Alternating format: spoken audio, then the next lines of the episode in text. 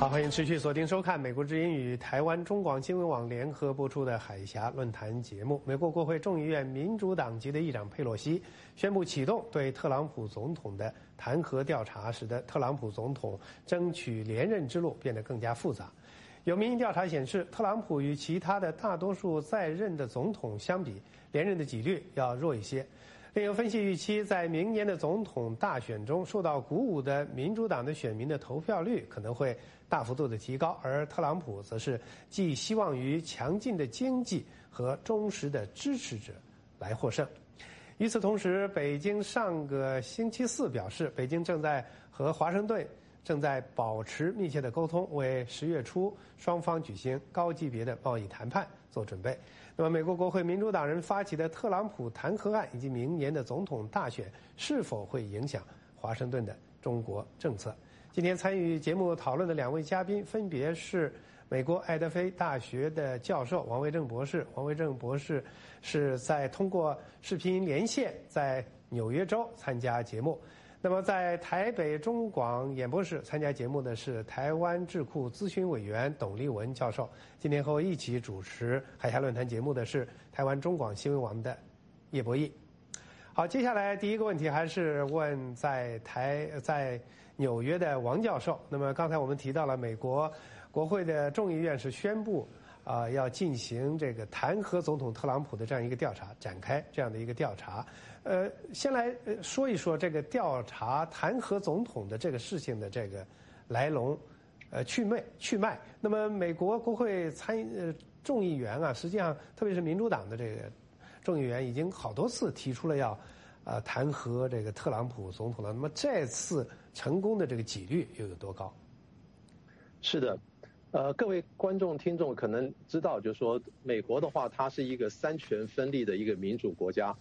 所以在这个它的，它也是全世界第一部有这个成文宪法的国家。它在宪法里面有规定这个弹劾的这个原因跟机制。而这啊，弹劾的话，impeachment，按照这个宪法来讲的话，基本上有几以以下几个原因。第一个是 treason，就是叛国；第二个是 bribery，啊，就是说贿赂。然后再来的话，就比较暧昧的，就是有所谓的 high crime and misdemeanor，这个是根据这个英国的一个 common law 所呃提提这个提出来的。基本上来讲的话，就是说，如果总统他有这个滥用他这个宪法上所规定的权利的话，那么对于一个立法机关啊的下议院，就是众议院的话，可以推出这个弹劾案。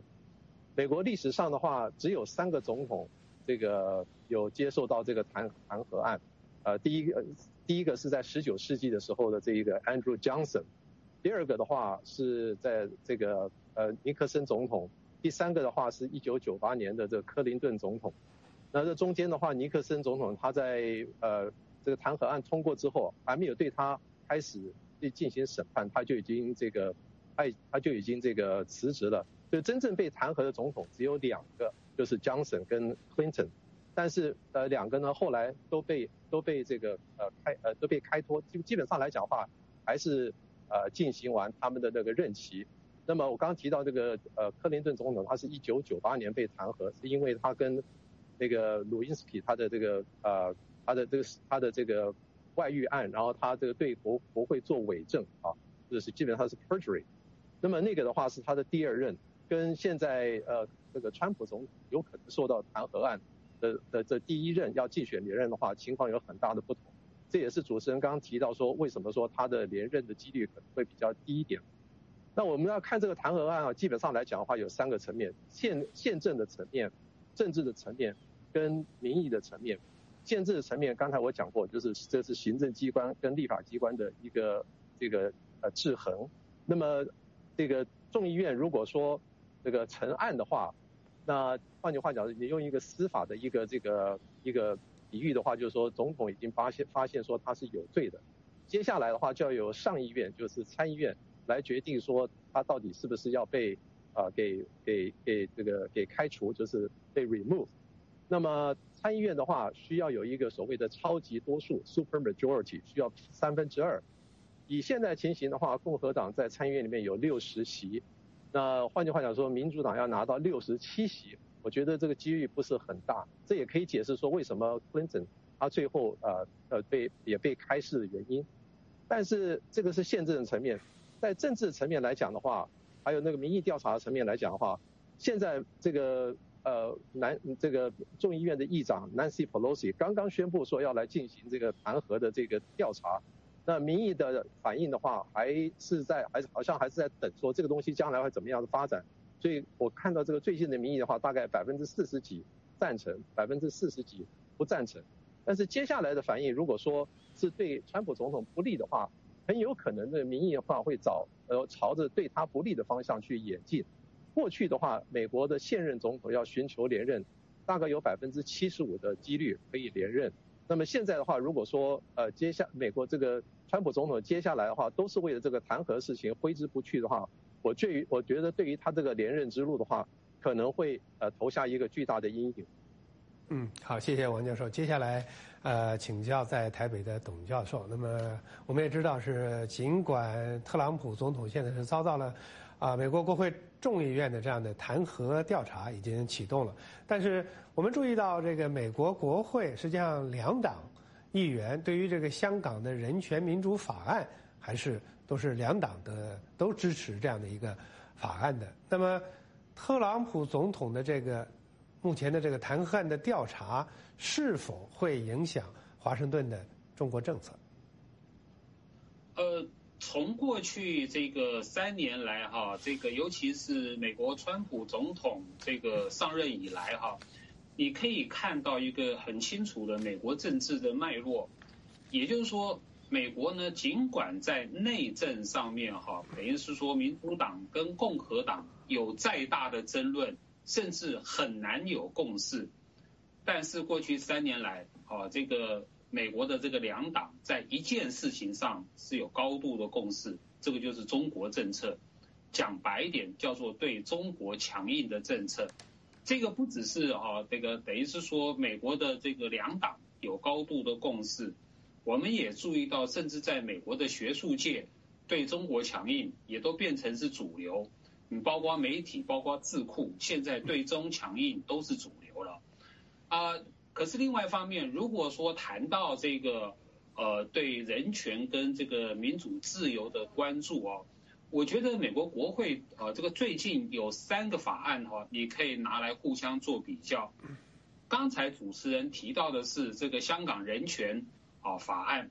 那这个香港人权法案呢，其实才刚刚通过美国的参众两院的外交委员会，啊，才刚刚提出来而已，所以说它甚至还没有进入啊美国的这个譬如说这个参议院的全院啊，或是众议院的全院的表决，所以说香港人权法案才刚开始。前两天有另外一个法案，就是维吾尔族人权法案。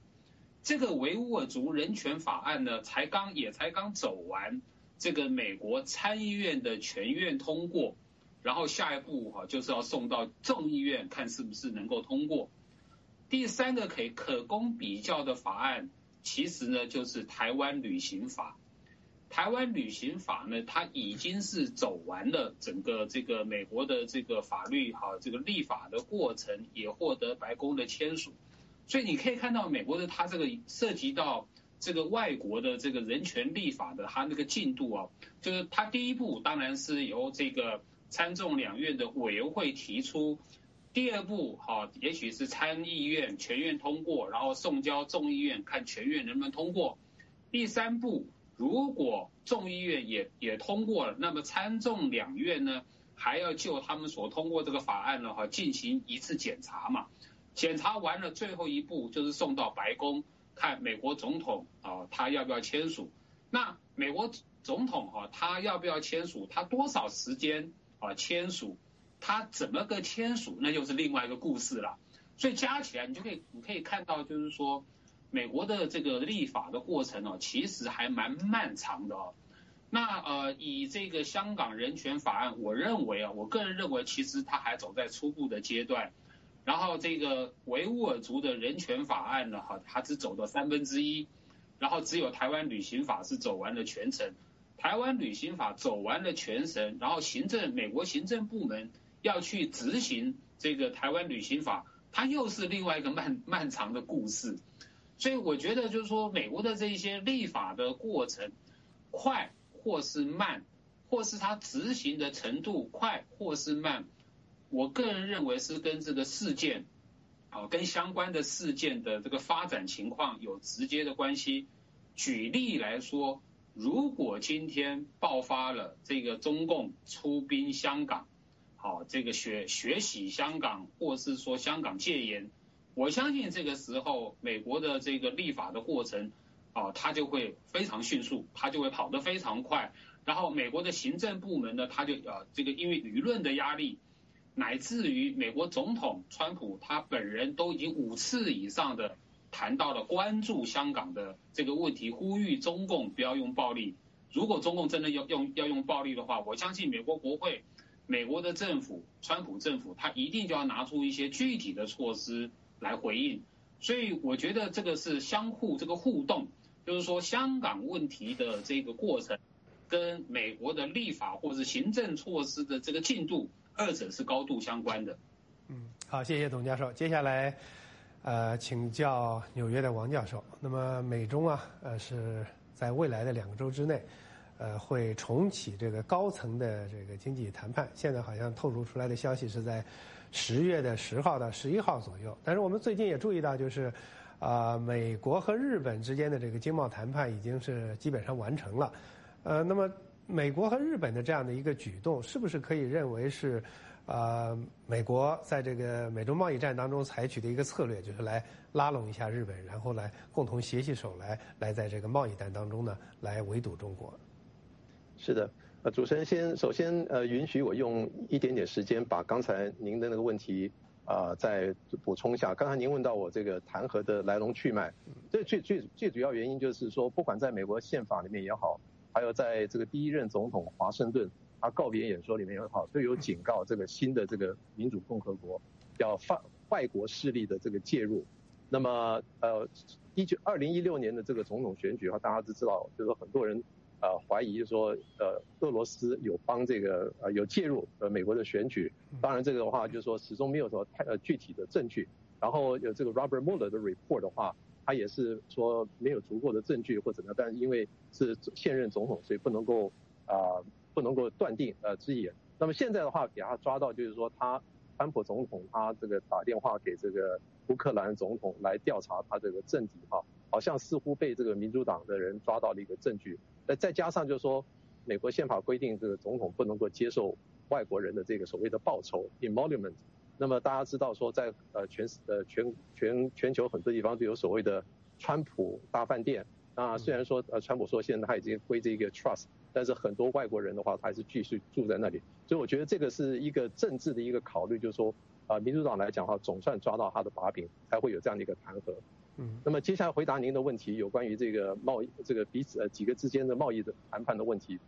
那我觉得这个川普总统他在做这个候选人的时候已经讲过说，要平衡美国的贸易的话是他一个重点，然后他要让美国更大更加的伟大。他上任之后呢，跟加拿大、跟墨西哥、跟欧盟都重新谈判过这个贸易谈判，就是说呃跟这个美国的主要的这贸易伙伴都重新谈过。那你可以说从一个谈判角度来讲的话，他希望说能够啊用这些这个呃具体的这个成效，也能够啊对这个中共能够也对中国也能够施压，因为中国的话原来是美国最大的贸易伙伴，然后在贸易上的话也最大的一个失调，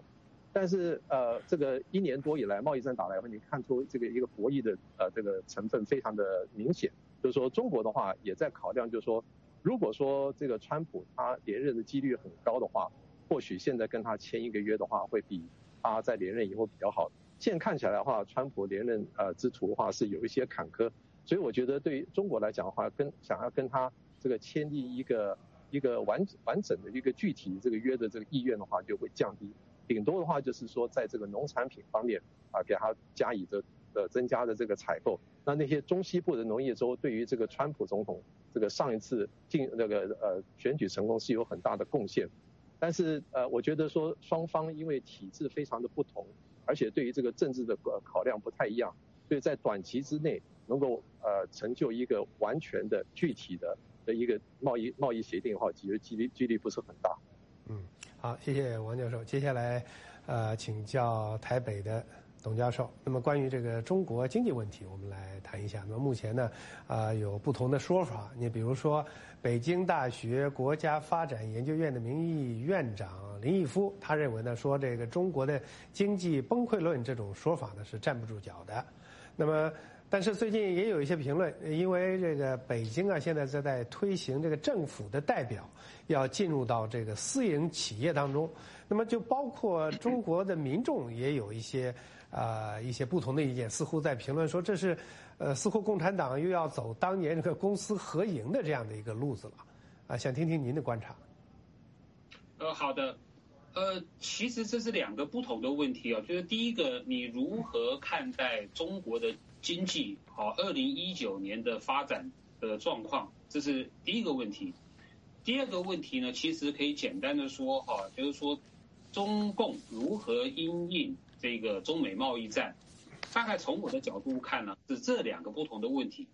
那呃，其实先不管这个刚才所说的李毅夫啊，这个中国经济是不是崩溃啊？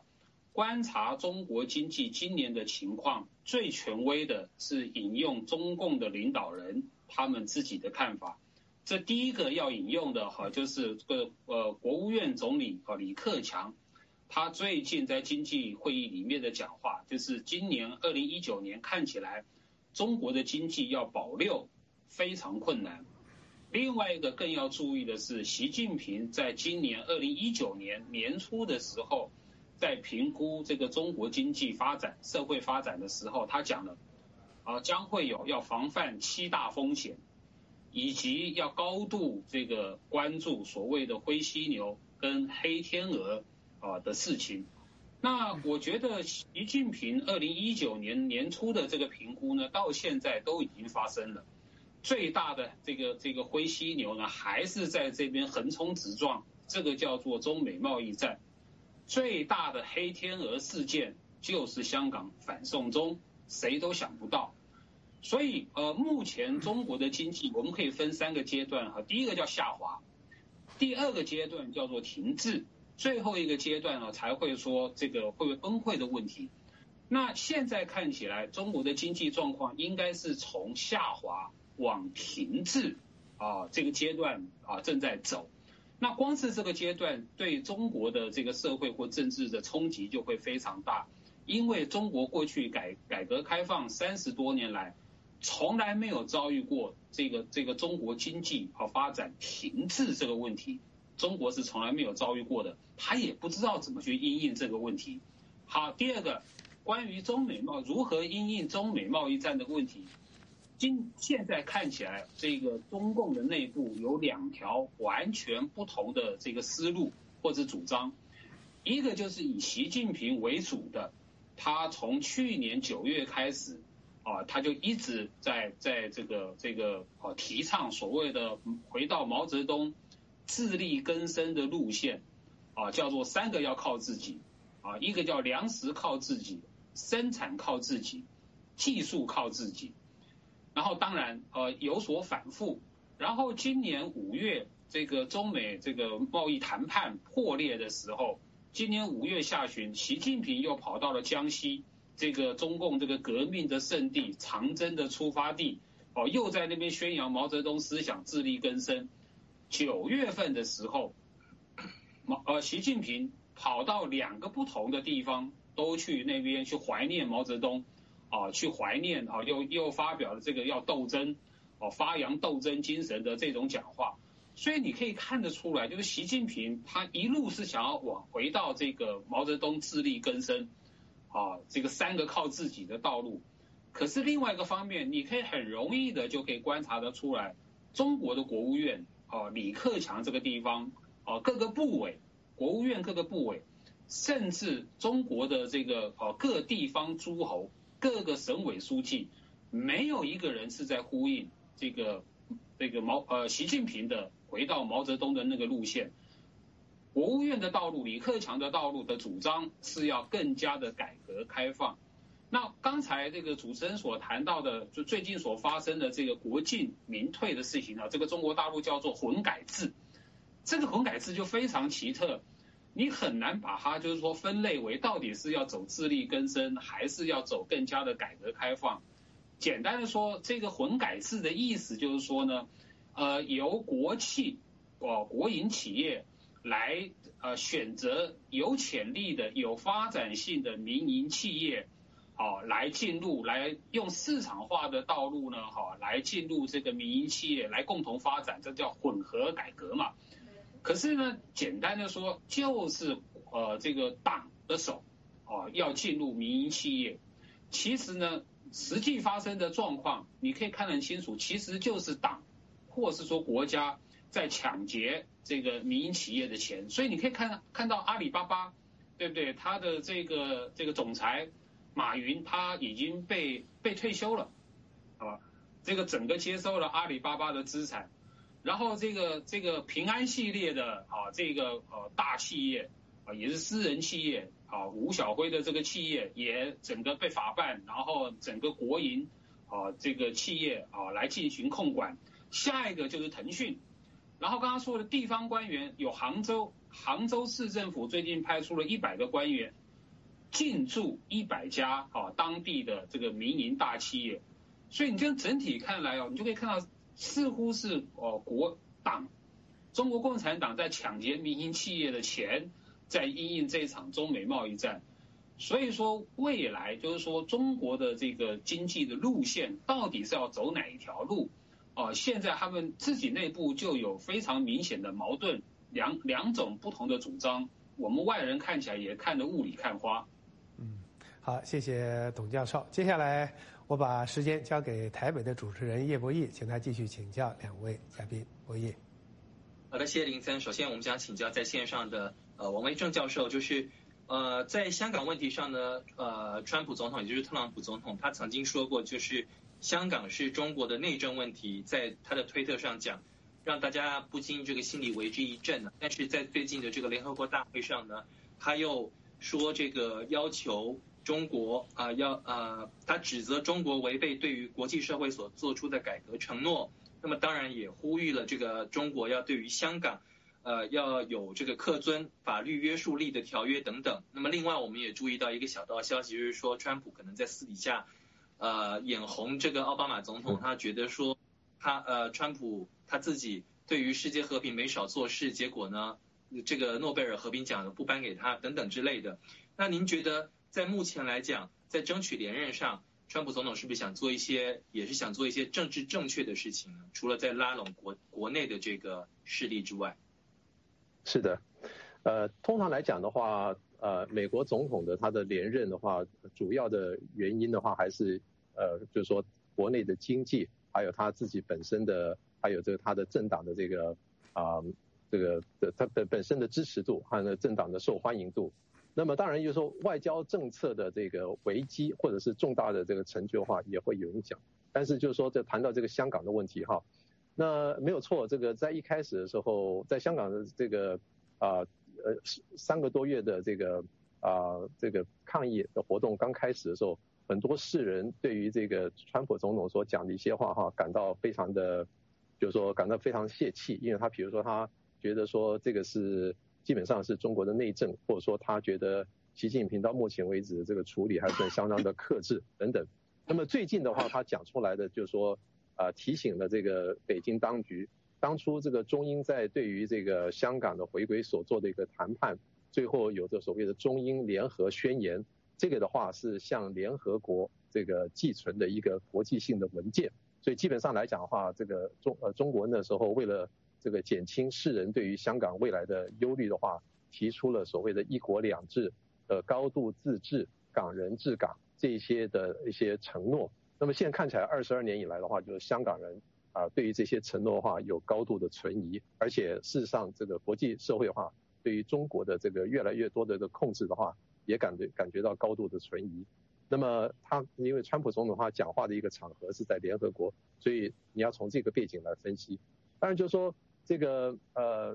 您刚刚提到他这个小道消息，就是说奥巴马总统刚上任之后，马好像这个诺贝尔委员会给了他一个贺礼，就是马上就给了他一个诺贝尔和平和平奖。啊，严格讲起来的话，很多的这个分析家都感觉到，呃是有一点这个呃惊讶，因为虽然说呃奥巴马总统最后八年做完以后，在美国的总统历任总统里面的评价是不错的，但是他一上任以后就拿到一个诺贝尔和平奖的话，确实讲起来是受之有愧啊。那也可以说真的是国际社会对于他的前任的一个反应，就是说小布希的话这种单边主义的一个反应。那现在的话，这个川普总统他上台之后，他一再的强调这种单边主义，强调说呃以美国利益优先等等。那我觉得呃从这个角度来讲的话，就是说呃川普总统他要拿到和这个诺贝尔和平奖的这个可能性是相当小的哈。那我想那个呃他，我觉得说他美国的对于这个呃我很多人呢也也很怀疑说像这个川普总统他的外交哈充满了个人的色彩，还有这交换的就所谓 transaction 这个色彩，而没有一套这个中心的这一个呃思想。所以呃香港的问题怎么解决？我相信他是希望说能够和平的解决，然后美国的利益能够确保，如此而已。好的，谢谢王维正教授回到台北。我们简单请教一下董立文教授，就是目前呢，在蔡英文总统政府时代呢，除了这个美国大批的军售之外呢，也开发了自己的这这个高级的教练机啊。那么有人就觉得说，是不是美国对于这个蔡蔡政府呢，会比较放心一点？如果说换党执政的话，在这个国防武力的这个呃出售或者是秘密的保存上，会有一些疑虑，您的看法？啊，好的，呃，必须先强调哈，其实美国政府呢，好，过去历年以来，其实是高度关注哈台湾哈是不是有这种高度的这个国家安全的意识，或是哈这个保密这个防谍的能力，这个是不管谁执政哈，其实美国早在十年前就一直一直有在提醒我方，啊，甚至是警告我方，好要注意这些问题。这是第第一个层面，第二个层面，当然啊，如果说从民进党政府跟国民党政府来比较的话呢，那么显然的那个美国是比较信任这个民进党政府的，因为这个道理非常简单啊，因为在过去十年，美方政府一直在提醒台湾的过程中呢，国民党政府呢其实还是非常的轻忽这个问题，即便在过去的马英九政府时代，其实爆发了。第一个哈就是国军现役军人少将直接涉及到匪谍案的，是在马政府任内爆发的。第二个退役军人啊，退役的将军啊，涉及到匪谍案的最高军阶到中将，同样是在马政府这个时候爆发的。这个都是军人就对了。所以，呃，到了民进党政府执政的时候，显然的，民进党政府呢，在国家安全，尤其是保密防谍的相关法律跟法令上面呢，有做了很多的这个修改跟弥补。所以说，最近这这个就叫做哈，这个蔡英文总统他所提出来的国家安全无法，简称国安无法的这个这个修订，啊，来强化我们台湾的保密防谍的这个能力。那在这个修法的过程中呢，我相信美国方面一定看到，就是国民党啊这个政党呢，他对这个国安无法他所持的态度是高度批评的，是批判的。当然，显然就是说，呃，在野党是可以批评的，但美美国重视的是国民党有没有提出你相应的这个解决方法，到现在看起来是没有的。所以说。美国政府当然是比较好，这个这个对国民党方面哈，对这方面的能力是不太信任。嗯，好，谢谢两位来宾，林森。嗯，好的，谢谢博弈啊。最后一点时间，我们来关注一下两位网友的评论。那么第一位叫做傅正辉，他说呢，民主党美国民主党对特朗普总统的弹劾案过不了共和党占多数的参议院这一关，反而呢会给。啊，川普总统增加声势啊，美国对华的贸易政策更不可能因此改变。他说：“我们乐观的看待美中可能在选前达成某种协议，以缓解双方的压力。”那么，另外一位叫做 Edwin Chen，他说：“目前美国总统特朗普很好的控制了美中贸易战的烈度，稳步的提高了对于中共的经济封杀。美中贸易战的利益的关系极端的复杂，若不是特朗普主导进度，那么任何过快的提高关税的行为都可能。”导致美国新型的全球贸易政策的失败，很多全球的大资本已经习惯了特权，他们反对对自己特权的消失。好，那么接下来啊，有一分钟的时间。我们请两位嘉宾啊各自来啊总结一下。先请董教授。呃，好的，呃，今年刚好是台湾面临最重要的二零二零年的总统大选哈，那刚好是在历经这个等于是说哦中美贸易战、香港反送中的这个刺激之下，我相信我们台湾的呃这个民众人民呢哈，他会啊这个非常清楚的看到周围的，尤其亚洲的这些变化，而投下他最好的一票。换句话说，我相信我。台湾的民主能够哈这个很好的呃走继续走下去。好，感谢董教授。时间的关系，没有时间 请王教授来评论了。我们今天的海峡论坛就到这里了，非常感谢两位。好，谈论海峡论坛锁啊，谈论海峡大事，锁定海峡论坛。那么台北和北京时间每天每个星期天的晚上九点钟啊到十点钟播出。我是林森，祝您晚安。我们下次节目再见。